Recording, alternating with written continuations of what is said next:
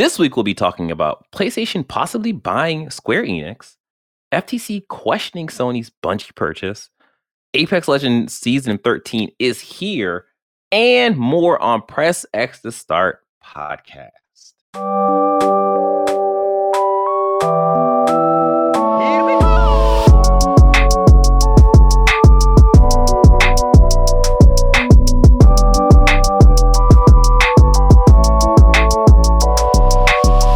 What's up, everyone? I am your host, DJ, aka Sexy Bad Choices. I am joined by John MF Ross.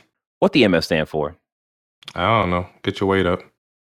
Get your weight up. Look at that. The M and F are both silent. Who else is here? I'm Avery. Hello. Nailed it. As usual. Press X Star Podcast is a weekly show where we talk about the latest gaming news, review the biggest games, and give you our thoughts on the games we are playing. Our goal is to expand the video game media landscape through an underserved point of view. With that being said, and I know who we are, I think it is time for us to jump into the quick hits.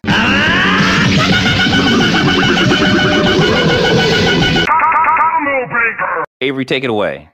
Okay, so the first quick hit is a story that pretty much broke when we were recording our last podcast. So if you understand the space time continuum of Press X to start, then you realize that that was a few weeks ago. But we're current. We're here to talk about the news. So this this is from Kotaku.com. This is from Luke Plunkett. Square Enix selling Tomb Raider, Deus Ex, and Thief, as well as the studios that make them.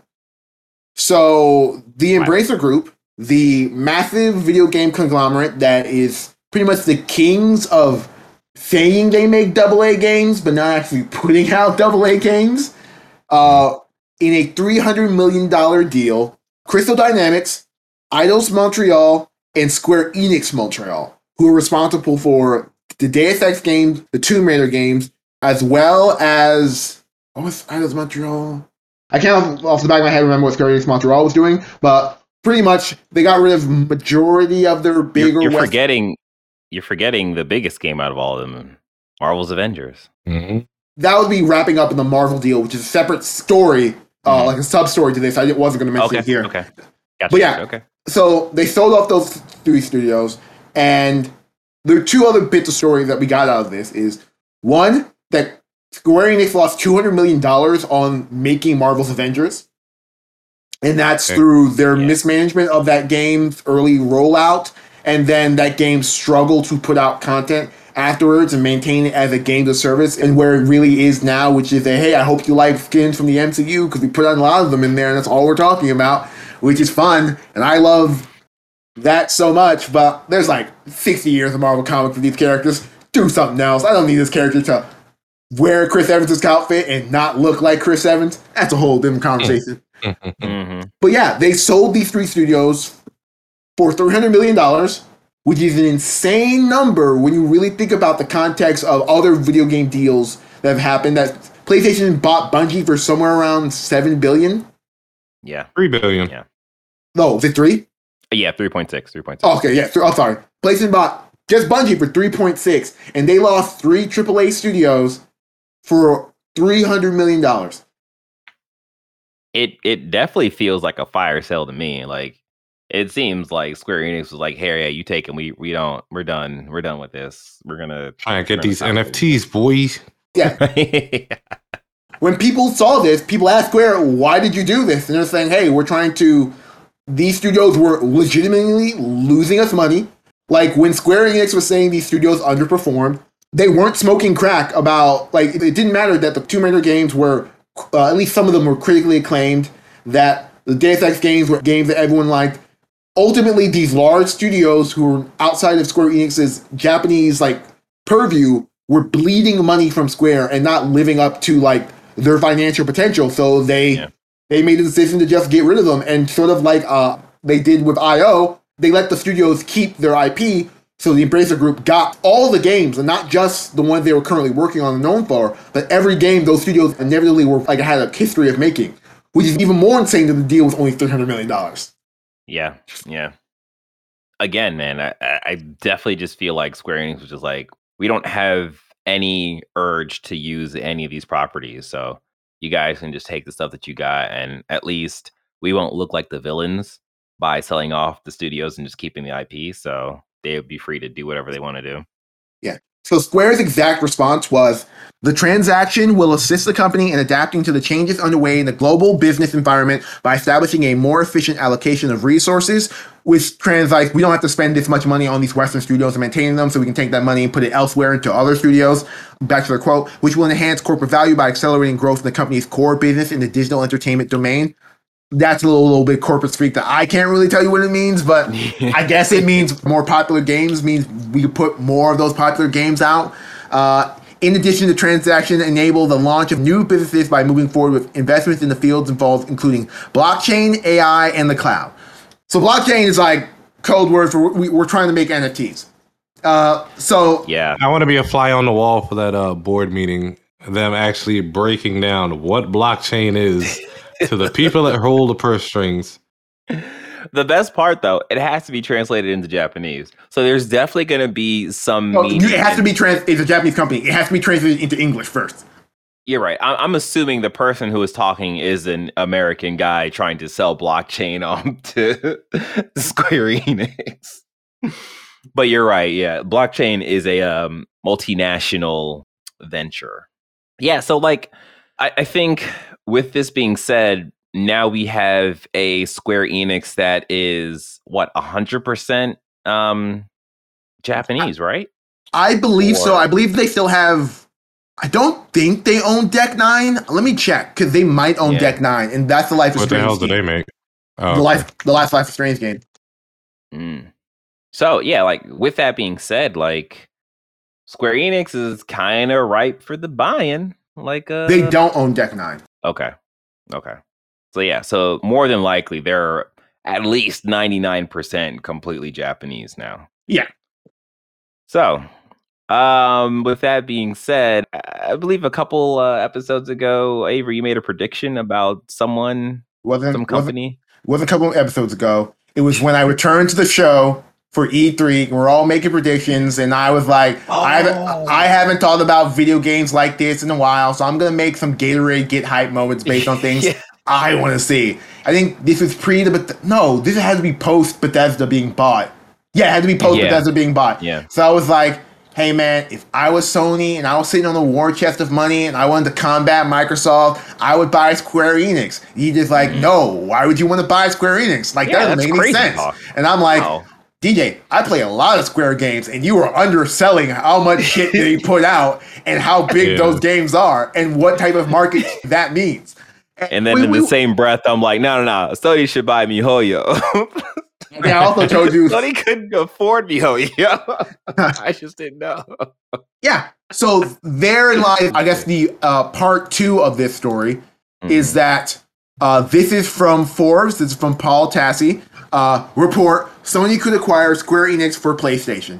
Now I'm going to read a little bit of the story to give you context of where this report came from. Uh, the report comes from the PS I Love You show, where Greg Miller says he heard that Sony is trying to acquire Square Enix, though it's unclear what stage of the process may be happening and whether or not will actually come to pass. And he says he take it with a grain of salt. Yeah.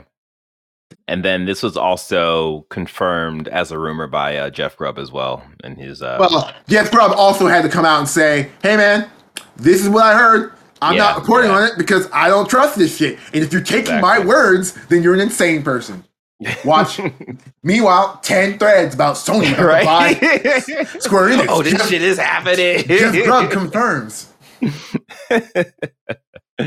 so with that being a rumor, um, what do you guys think, Sean? What do you think? Do you think you think Sony's going to snap this up, or you think Google's going to jump in and be like, "Hey, we're Google. We got Stadia. We got we're Square Enix Stadia."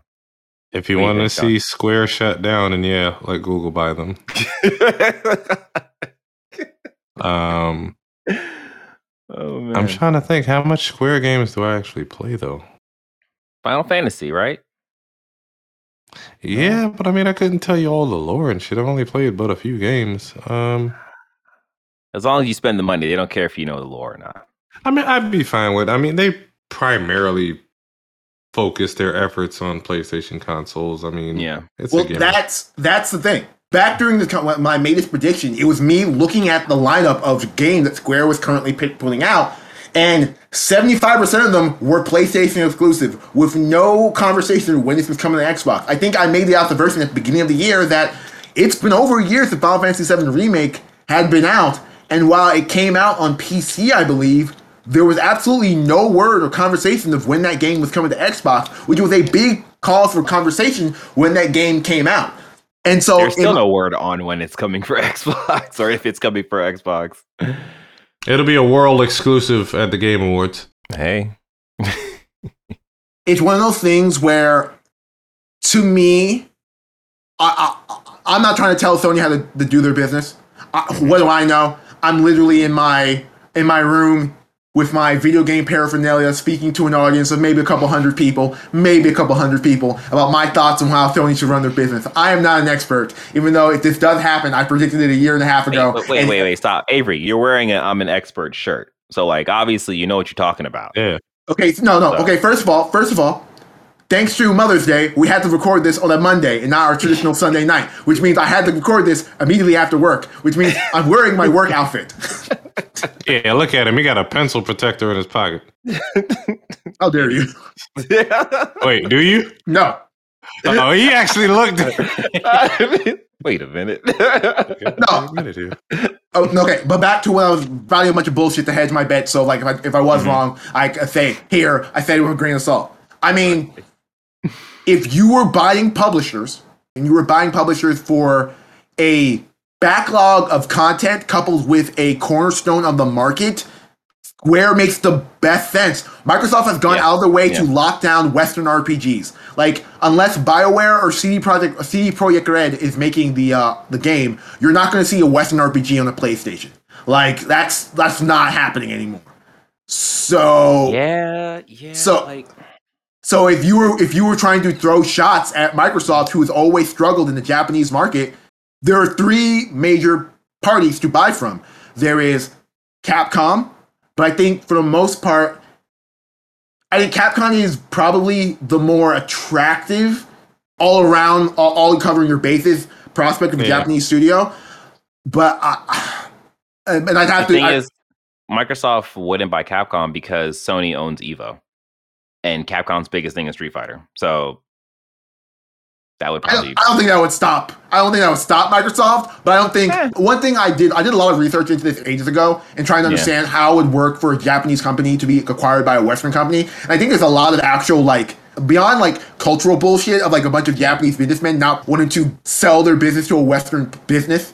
There, Mm-hmm. I think there may be some like corporate legal stuff that may make that difficult. So like, I don't think Mm. it's actually really easy for Microsoft to make a big, big purchase of a Japanese corporation. True. But the thing we've always forgotten is Sony is a Japanese corporation that just happens to have a giant Western influence. So Sony doesn't have that issue, and they Sony has a lot of inroads with all the Japanese publishers. But back to what I was originally saying about Capcom. There's Capcom, there's Sega. There's absolutely no value in Sega. Like, the only value You in son of a bitch. Take that back. Yeah, Jet Set Radio. There are three pillars of Sega's business model. There is the Atlus model, which is thriving in business, and I think the only thing of real value out of Sega. But guess what? There's never been a Persona game on Xbox. I think I'm not even sure the Persona fighting games came to Xbox. So I don't think whatever deal that PlayStation has with that, they don't have to worry about that getting stolen anytime soon. Uh, the Sonic games are garbage. Like I've always said, they were garbage. Hey, hey, hey, we're making a comeback this year. I, I, I've always personally thought they were garbage. I think their track record has proved that they've been garbage. I think there's there's a, there's a lot of nostalgia running those games, and I'm happy for the people who enjoy them. But like, they're not an attractive thing. 2022 is our year. Then there's the Yakuza pillar. yeah, Sean, go get him. There's the Yakuza pillar, and I think the Yakuza pillar is really interesting, and it's had a big resurgence. But as someone who played Yakuza One, like on PS2, like yeah, around 15 to 12 years ago, that game took a mm-hmm. long time to get to the point where it's like, oh man, people are excited to play those games. so it's like yeah. back to my original thought before I went on this Hey, weird. hey, we might get a Shenmue 4 announcement. Boy, ain't no way, boy. Boy, ain't no way, boy. Boy, ain't no fucking way. That's that's never happening. That's absolutely never happening. That's never happening. That's I kickstarted Shenmue Oh, 3 boy. I haven't even gone to my Kickstarter to redeem my copy of Shenmue 3. Damn. Hey, you can get that to me. I'll play it. But no, uh, I think what Square has always been great at is making RPGs, like Yeah. straight up, and Yeah. That's your If- bag.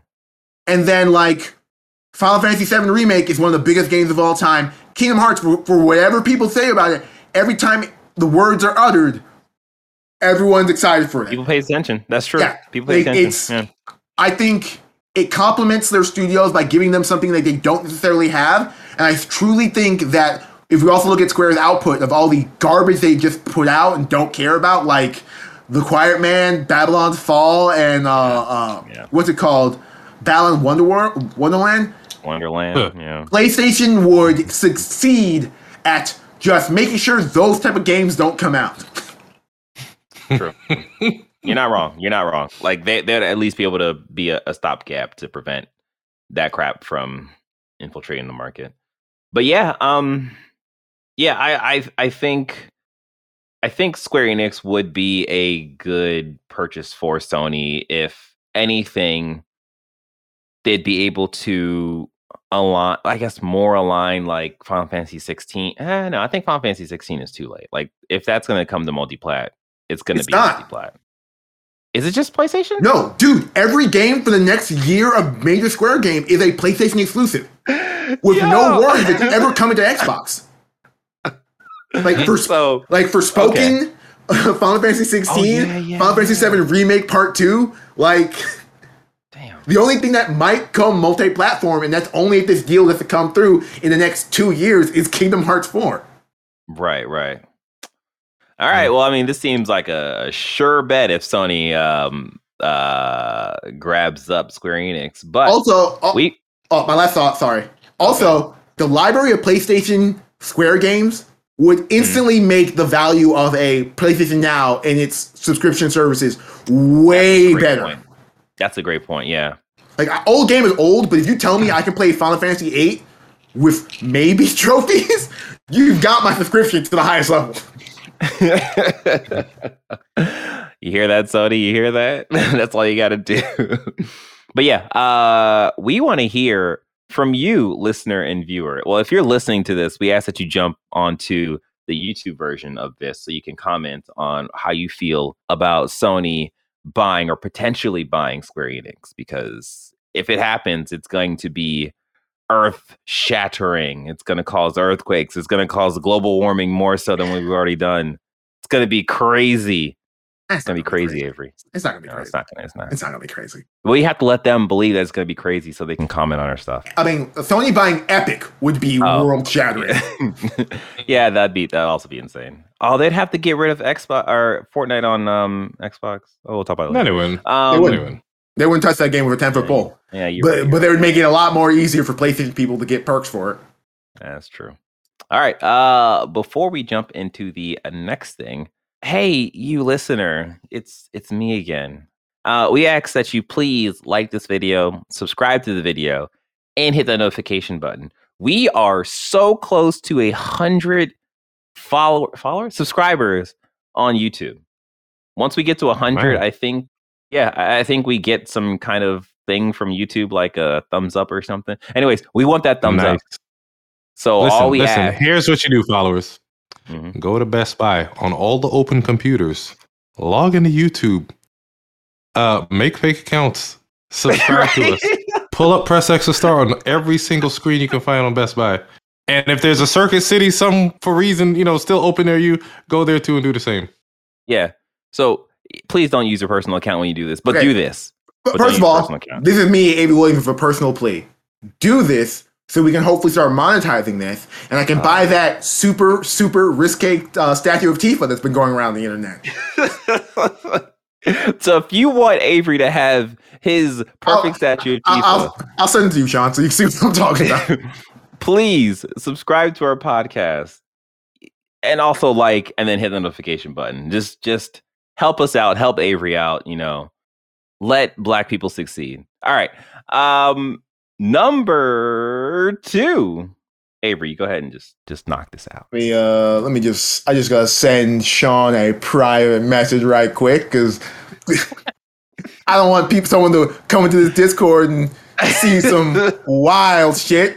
Hell is this? what are y'all talking about on the podcast? Hmm. Oh my. Okay. Yeah. So our next story actually still pertains to Sony, and it's actually, uh, well, it kind of makes the idea of Sony buying Square a little bit more interesting. Uh, is that this is from uh, the information? So okay, I didn't put the story in there, but someone did from the information. Uh, this is from John Cisco. FTC opens inquiry into Sony's 3.6 billion Bungie gaming purchase. Do you think you like thongs, Sean? Wait, what? I'm looking at the statue. Is this like officially licensed? No, Oh, okay. I don't think so. I, don't, I, I mean. wait, wait. Send, send it to me. I want to see. I want to Okay. see. Someone talk about this story. No, go, I can see this. go- open my Discord. I put it in my Discord. It's like the first thing in there. All right. But yeah, this is from the information. So the uh, Federal Trade Commission has opened an in-depth investigation of Sony's proposed 3.6 billion takeover of Bungie. Now, uh,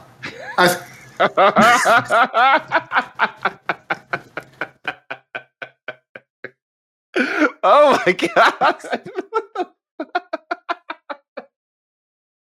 oh For- my god. for context, so the people listening to this understand what No, no, no, no actually- context. I- No I- I- context. I, gotta. We're gonna I- have I- to. No, I'm, I'm going to do it because it's a weird flex. Okay, so and anyone who's played Guilty Gear, uh, Strive, knows there's a character named Jack-O who has a very specific body pose that's just mim- mimetic and everyone knows it's on the internet. Just, just type in Jack-O pose, you'll figure it out. That being said, someone made a super high quality statue of Tifa in that exact same pose. And if you understand Tifa's exact outfit, you understand what has happened with this design. So we're moving on. it's very popular in Italy. In Italy. What's going on in Italy? Oh my god. uh, okay, uh, tangent. Remember that Bunch story where someone fun. played uh, uh, Final Fantasy VII remake porn of Tifa on like the world stage of Parliament? Yikes. Oh yeah, yeah, yeah, yeah. Yeah, I'll Um, make it- Marcus, insert busted wide open in here somewhere.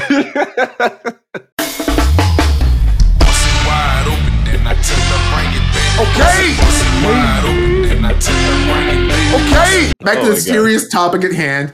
right. Uh, from what I've read, uh, investigated through other people, most people, well, there are two mindsets. There's the, hey man, video game acquisitions, like the arms race isn't going to be the arms race we think it is because at a certain point, government regulatory bodies are going to get involved.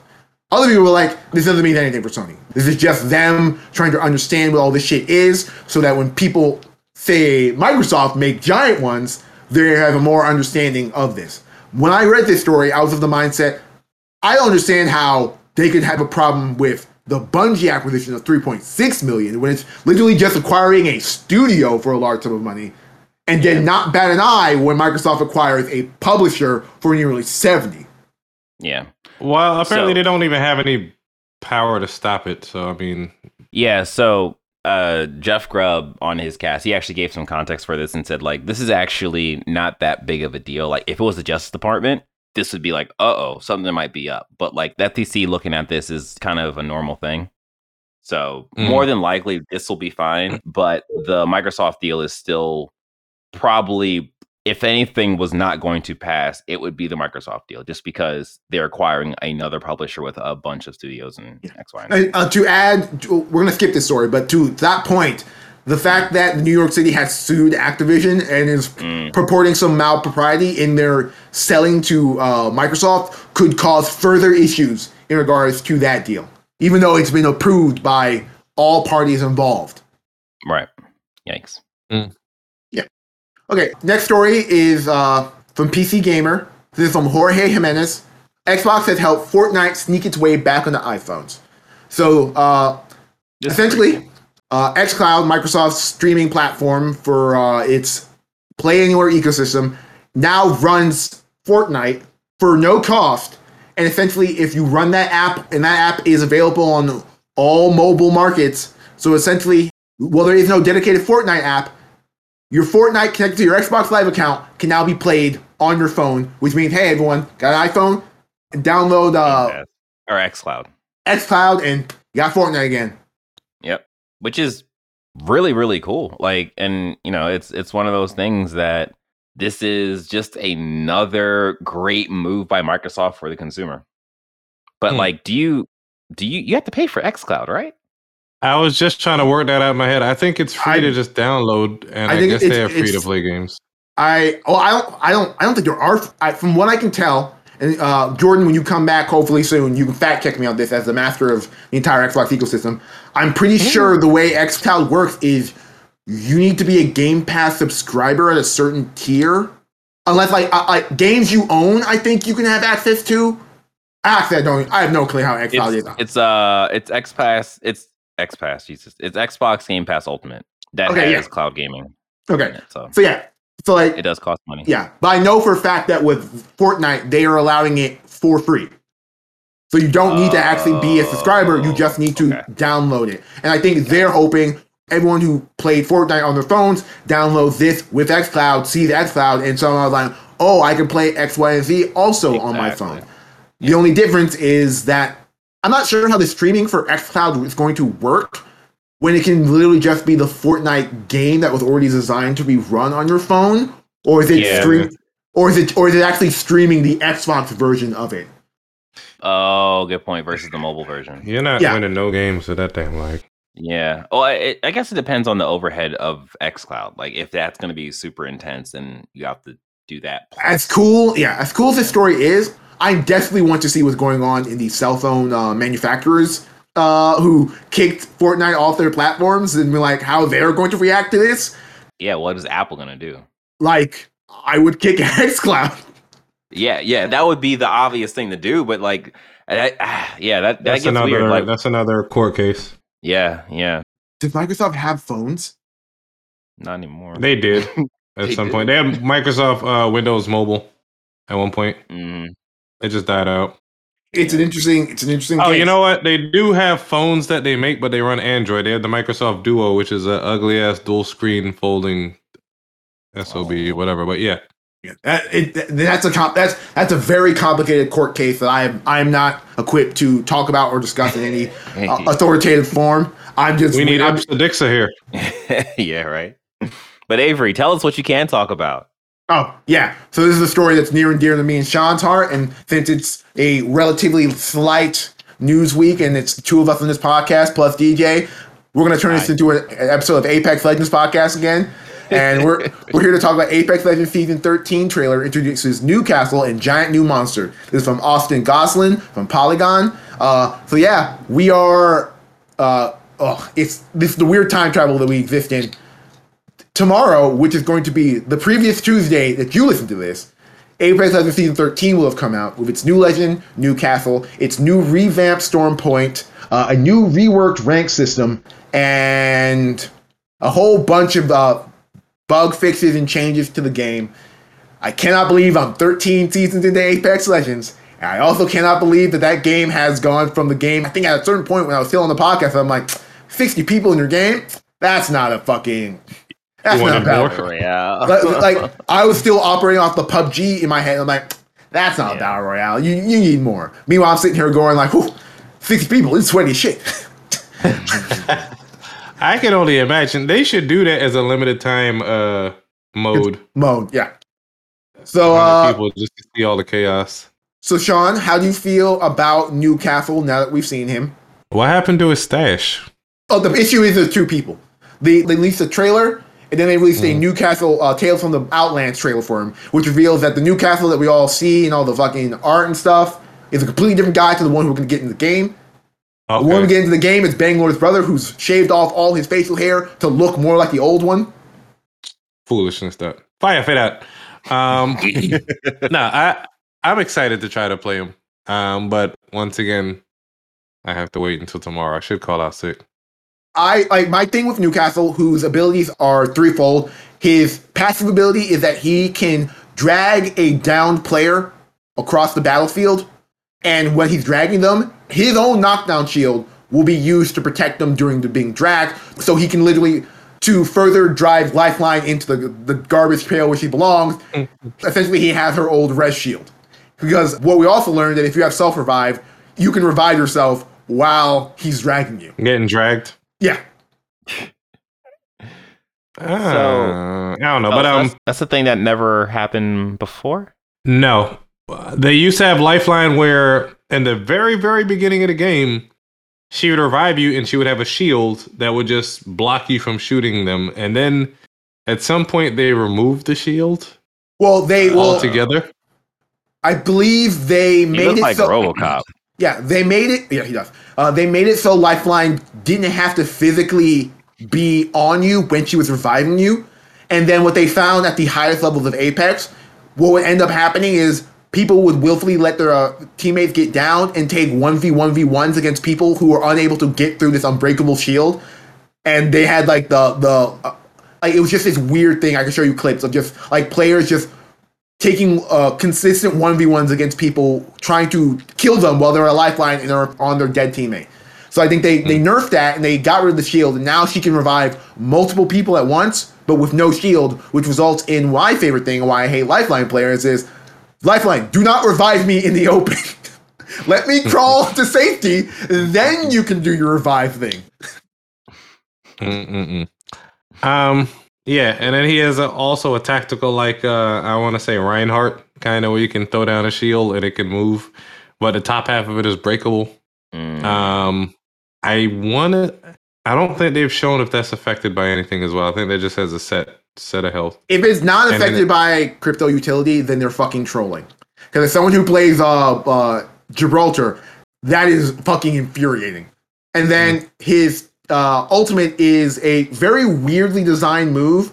And I, this is one of those things I need to like test out its actual utility because I think it could be cool, but also I think it could be really fucking dumb. Is that he jumps into the air? It's either cool or dumb. He jumps into the air, drops like a does like a body slam to the battlefield, and then he instantly creates a like at least one level high Fortnite for- style. Fortnite style fortress in front of him. That's Yeah. kind of cool. He It's- jumps about the distance of Ash's teleport. Apparently, like you can jump that far with it. I've been watching people who have used uh edited copies, hacked copies, or whatever on YouTube of them testing his stuff. Mm. My issue is that as cool as it is, he very much feels like a character who can't be used solo. Like he's a defensive legend, but he doesn't feel like a defensive legend that you can run as a solo defensive legend. Like you'd have to run like another defensive legend, like probably a caustic with him, to like get the full utility of his kit because you could What easily you're saying is like all this stuff is defensive, right? Is there's no real offensive moves that he has. well yeah I would say he probably could. It would just depend on your gun skills. it's it's very I think it's very situational. Uh, Hmm. I, okay, so a big conversation that me and Sean are having is, hey, I'm a Gibraltar main. I like to throw cover for my brothers. Like that's my thing. Gibraltar has been broken for like ten seasons of Apex, in which like They made him better than Lifeline at one point. I think still better than Lifeline, but that's that's that's a different conversation that we can be having here. But the issue of Gibraltar is at the highest level, he's got like a 75% pick rate. Okay. In all these maps, like there's so much open area, there's so much lack of defensible cover that like you need his dome, which is his tactical, just to survive and reset and do all these things. Does that move? The dome doesn't move, right? Dome doesn't move. No. Okay. But Newcastle's tactical shield does move, and I think you can pull it behind you as well. They'll give you behind cover. Interesting. But like his his alt doesn't move though, right? No. No. Okay. I mean, No, until I- somebody finds some weird screwy glitch. Okay, so why I'm bringing up Gibraltar in this conversation is that like, hey, as a Gibraltar main, there are only two counters to the dome in the entire game, like active counters. There is Maggie's tactical, which is we've discovered is kind of useless because unless you're really smart, just shooting Maggie's tactical at a Gibraltar in the dome doesn't really do anything because Gibraltar can just literally walk to the other side of the dome and like you're still not hitting him because his dome's impenetrable. Or crypto EMP, which will just take out Gibraltar Dome and leave you out in the open. But no one fucking runs crypto because it's not a fun character to play at a low level. but my thing with Newcastle is I think he has the same problem that Rampart has in that I'm pretty sure good grenades will instantly fuck a Newcastle. And then I don't think the bottom half of the shield is destructible, just the top half. I'm just saying, like arcing a grenade around it. Oh. Oh, oh yeah, yeah, yeah.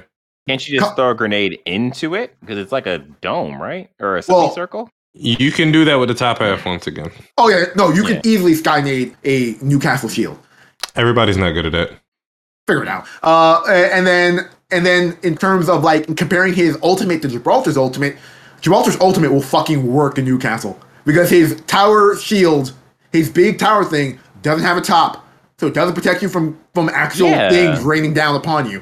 So like if I see a Newcastle out in the open, I'm just gonna throw my ult at him. and He's just gonna have to leave his defensive cover.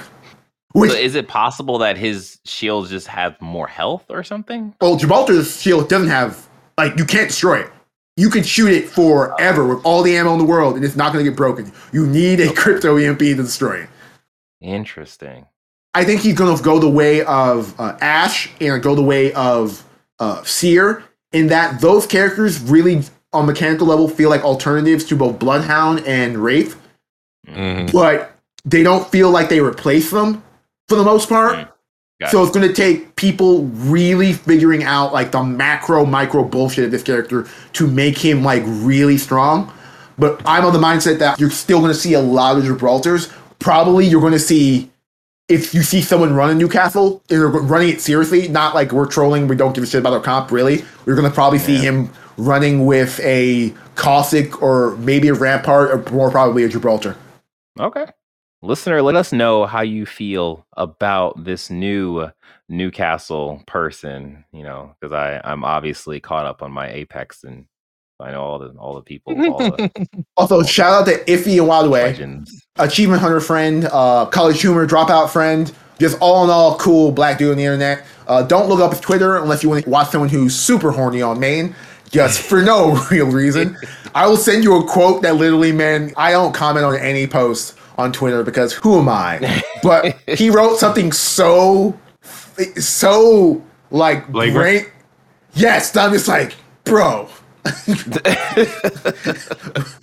Bro, come on now.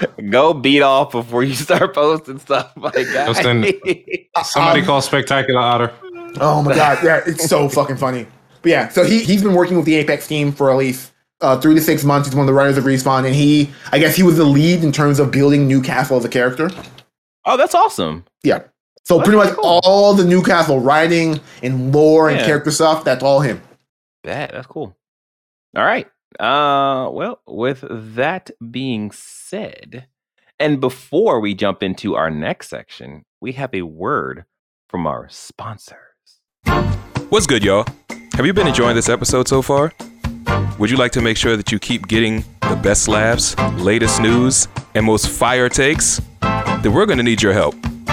If you haven't already, please subscribe to our show. And if you have, then tell three people about the podcast. Could be strangers, friends, loved ones, hated ones, your Uncle Jim, I don't know. Every little bit helps. And after you've done that, please follow us on Facebook at PressX number two start, Instagram at PressX number two start, Twitter at PressX number two S, and YouTube at PressX to start TV. And if you've already done all this, well done. Platinum trophy achieved.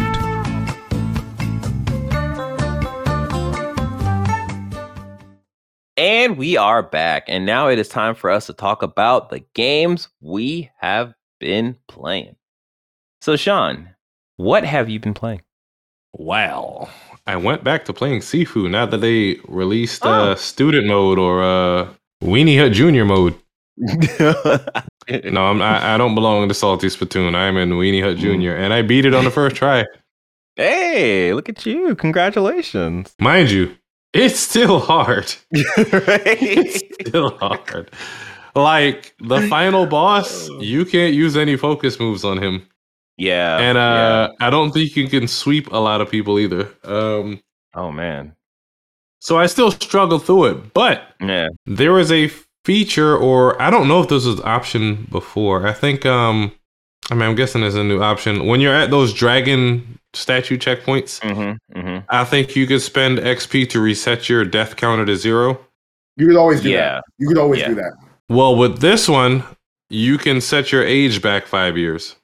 Oh, okay. That's super Um, helpful, actually. Yeah, so I've been doing that kind of, but um, I'm trying to slowly go back through it and uh get the platinums and what have you. Okay, that's pretty. So pretty I'm taking my time working my way through that. Um, Apex Legends, of course, on the off season. I've already completed a battle pass, but um, it's almost like how I used to play Spelunky sporadically. I have to play Apex. I have to purge, Mhm. Mm. Get the purge. Oh. and then I'm playing this mobile game called Matchmasters. I do not know why. It's like a match three, but you're playing against people. oh, that's pretty and- cool. And um, I'm trying to find out the player count because as of last night before the new season ended, I think I was like rank 190 something thousand Oh, thousand. Oh, out of out of a couple, however many million people play this. So yeah. I'm in the top 200,000. Okay. Yeah, I, I, I play that like nightly before bed until I fall asleep. Okay. That's I, ain't- I ain't playing much of nothing. Nothing's out. I'm I'm still dabbling in GTA trilogy. I may get back to Elden Ring Mhm. at some point. I don't know.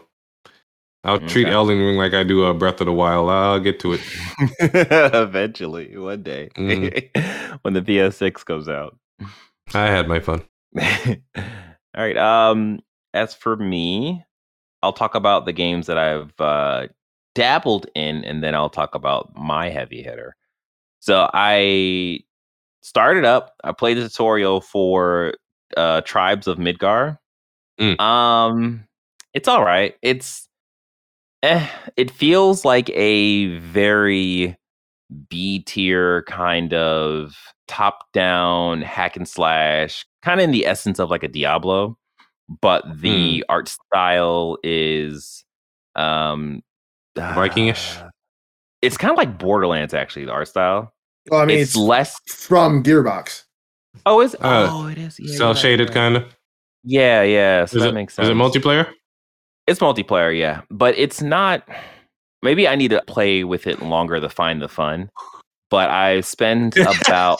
I spent about thirty minutes.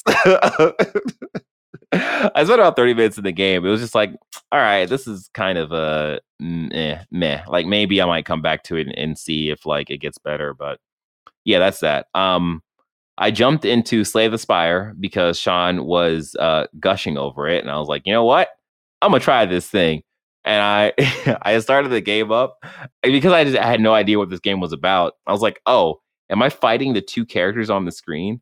And like halfway through the first battle, I realized like, oh, the person on the left is me. That's my character. I'm fighting the person on the right. I'm like, oh, okay, I got this. I ended up playing this game all the way through the first level, fought the first boss, and then like started playing some of the second level. And it was a thing of like Sean was saying, like the game is so uh, addictive, and it's like the combat is pretty simple, but it's a I should explain what the combat is. It's a card based uh, combat system where it's like kind of like Yu Gi Oh in a way, or like you know Pokemon card game, like that Yeah. kind of thing where each card does a different thing. Like some cards can do a status element, some cards can like heal you or or increase your defense or whatever.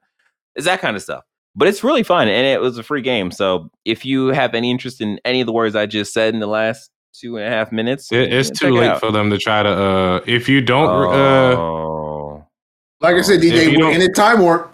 We're in a You're time right, warp. you're right. That would work. dang, sorry, I mean, I, I mean, I try to encourage everybody to just claim every That's true. freaking thing every month. I mean, you never Yeah. know when you just like, I need something to play. Let me just look through my where library. the passions take you. yeah. Yeah. So um I talked about it on a previous podcast about wanting to jump back into Ghost of Tsushima. And I was like, bet now is my time because I just beat the game that I'm about to talk about. So I'm like, all right, let me do this. So I went to the store and I was like, all right, I remember that there's a director's cut. I need to download the director's cut. So I went to download the director's cut. It was about like 20 something dollars or something like that. Because I had the PS4 version. I didn't have the PS5 upgrade or whatever. So I haven't played Ghost of Tsushima yet. I just downloaded this director's version and I'm seeing everywhere PS4 version, PS4 version, PS4 version. I'm like, but I thought the director's cut had the PS5 upgrade into it. So this is a to be continued story because once I boot up Ghost of Tsushima, I'm going to find out whether or not this upgrade thing is a real thing, and I'll let you guys know. And either I'll come back with tears or I'll come back with tears of joy. So you'll find out. Hmm. But Hmm, uh, hmm. speaking of tears slash tears of joy, I beat Elden Ring.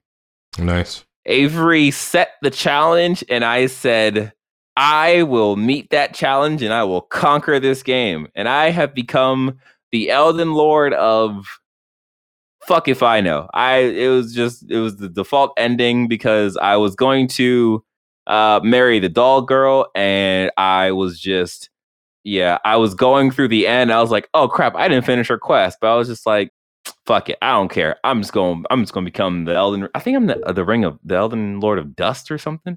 Cause you're not that cute. And your hair is uneven. You look dusty. Ha ha, you dusty. I thought Dust. I think it's Dust because I use the the curse mark. Doesn't matter. It doesn't matter. Whoa, whoa, Anyways. whoa, whoa, whoa, whoa! You wait. You used the cursed uh, glyph for the uh, ending. Maybe the one- I think. The, w- the, the one you get from the loathsome dung eater. No, no, no, no, no. Okay. I, uh, I I think I might have used the one that I got from Fia doing that quest. Oh, okay, okay, okay. The, uh, that one's okay. yeah, that one's okay. I didn't do the dung eater one. okay, cool. Dung eater was Yeah. fucked. Really? I like there. Are, there have been bad characters in Souls games, but I've never met Yeah. a character like the the loathsome dung eater who like just everyone just straight up hates. Yikes. but yeah, um I uh, you know, uh, we're, we're I don't we're not going to do like a, a formal review on Elden Ring, right? I mean, it's it's whatever. yeah, okay. I could always talk I- more Elden Ring, but we- it's what Right, it's right. it's literally it's based on. Do we have time to wrangle cats to put together a review? That's also true. And by the time we do that, it's going to be even further from the Elden Ring hype. And well, I don't know if the Elden Ring hype has stopped yet, but um, Okay. but yeah, overall, um, I had a good time with the game. Like you know, there was points that I've you know talked about in the cast that kind of bugged me, like here and there. Like there was things that were kind of asymmetrical when it comes to balancing that it was kind of annoying. But I I stuck through all of that and I beat the game. Um, I am here to say that the what's her name, Malenia, Malenia, Melina, Mhm. Katana, Malenia. Malenia. Malenia. There you go. Um, I beat her in five tries, so that makes me a Elden Lord in real life. How about Beautiful. that, other gamers out there? See me in Gundam. uh, but yeah, um, yeah, it, it- it's hard to talk about this game. So I'm just gonna say it was a good game. I I enjoyed it. It is not my game of the year, but it's going to be probably in my top ten. There you go. That's the things that I've been doing since the last time I talked to you, peoples. Avery, tell us Okay. the things that you've been doing since the So, last time you talked to these peoples. well, uh, last time I talked about trying a couple of games and I made a plan to platinum a couple of games. That never happened. Uh, one because one because DJ just refuses to just download Deathloop. Uh, this is a conversation we're gonna ha- I'm gonna have to retrade like every week, but it's whatever. Others because El- Elden Hey, Ring. Avery, you should know. You should know that death loop is before Ghost of Tsushima in, in my game library.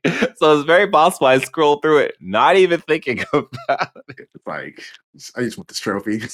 I it, what- what's even more sad about the Deathloop trophy, in all this time I've waited to just achieve it with DJ, I could have just spent the time actually getting good at the game and getting the trophy. But I'm just like, uh. That's not funny though. Me forgetting is way more funny. Yeah. but yeah, Elden Ring has broken me when it comes to games, and like Mm. I, I still I'm still chasing the high of playing Elden Ring and, and playing a Souls game. And like, do I go back and get the platinum in Bloodborne? Do I even remember how to play Bloodborne? Yeah, I remember how to play Bloodborne, but do I have the time to do fucking 20 challenge dungeons? I don't know.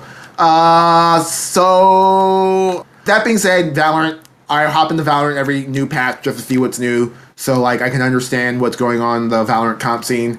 And so when I start talking about scaling and trading and using utility and exploring the extremities, like I actually know what I'm fucking talking about.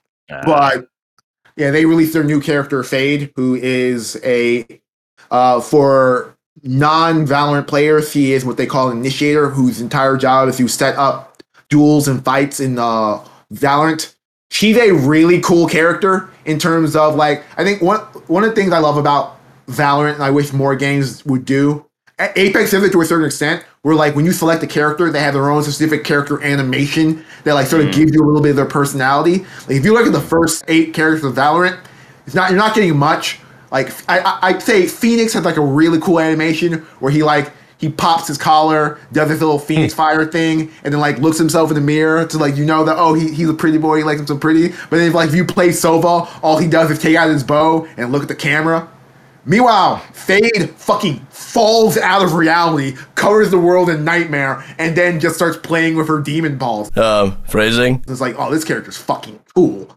Uh, but that- that's my one thing I will always say about Valorant. Valorant is the mm-hmm. only game that if you just want to say you're cool, say you play Valorant because Right. everything about that game, like every one of the characters, I do really like the art style in that game. yeah, every character for the most part when they come out in their design, I'm like, oh, this character's just fucking cool. This character is cool. Chamber and his weird French accent is cool, but long story short, her entire stick is that she manipulates. Yeah, I was just gonna say you're an old man now. Is it cool? Uh, you, you got your ears on the street. You talking to the kids? And if so, why are you talking to kids? Ladies and gentlemen, we got him. That's a good point. I don't talk to Trent at 17 years old, and that's, I'm not talking to Trent, or I'm not talking to Seven either. They're children. I'm not going to talk to them. But hey, hey, James the Wisdom Cobb is an old man. I can talk to Hayes. How do you do there, fellow kids? right. But yeah, uh, the thing Valorant does with its power system is that there are mutants in the game. They're called Radiants, and they have superpowers. Fade is a mutant or Radiant whose ability is to manipulate nightmares, and she uses that to, uh, to gather information. And so she sort of fills the same role that Sova does, except that she is more she's more disruptive in that like I wouldn't say you can use Fade as a duelist, but she's easier to support other characters on with than Sova. Where it's like I I can shoot you a dart, but it makes sense for me to shoot the dart all the way from the other side of the map and not be right next to you shooting it. Well, Fade is just like I uh Radiant Jet, you're gonna dash into sight, I'm gonna shoot my fucking dog out, it's gonna tell you where the opponent is, and you're gonna kill him. And like yeah, the GG. She's a really cool. She's a really cool character, and I can't wait to see how the meta shifts with her in the lineup. Yeah. Cool. All right. Well, that has been the things that we have been playing. Well, with that being said, I think we are at that point where we are going to wrap this uh, big turkey up. We hope you enjoyed the episode as much as we enjoyed making it. Don't forget to rate and review us on your favorite podcasting app. Don't forget to like, subscribe, and hit the notification button on your favorite YouTube channel. That's us. Again, we are at 88 subscribers. I keep jumping on the subscribers thing. Um, we need your support, fellow listener, fellow viewer, to get to 100 subscribers. It's not a lot. It's really not a lot in the grand scheme of things. I mean, like IGN has like 4.8 million subscribers. Like eh, a hundred. You know, come on, just just help us. Help us. Even I'm subscribed. Exactly. Even Avery subscribed. I saw that recently. I was like, it took you long enough, Avery. But Okay. thanks. With that being said, uh, fellow listener, you you be safe. You take care. You wash your hands. You have a great day. And if you can't have a great day, don't make anyone else's day bad. Because I'll find you and I'll tickle you. Wait, no. Octoblock. You went. You went too far. Octoblock tickle. You you went too far there. Yeah, DJ, that's harassment. That's harassment. it is harassment, isn't and it? we and we can't afford a lawsuit. No, no, I can't afford a lawsuit. Well, I mean, Goddamn maybe we could get a uh. Cam to come out of retirement and represent us. Right? Cam and uh, Douglas. Uh, Y'all see my lawyers? I'm going to jail. Y'all see my hitters? oh my gosh. All right. Well, uh, you, you, you take care. Um, catch us on the next episode, you know, because we're always here. We're always here for you. And you can be here for us by just liking the goddamn YouTube thing, okay? Just do it. Just do it. Bye. Later, Gator.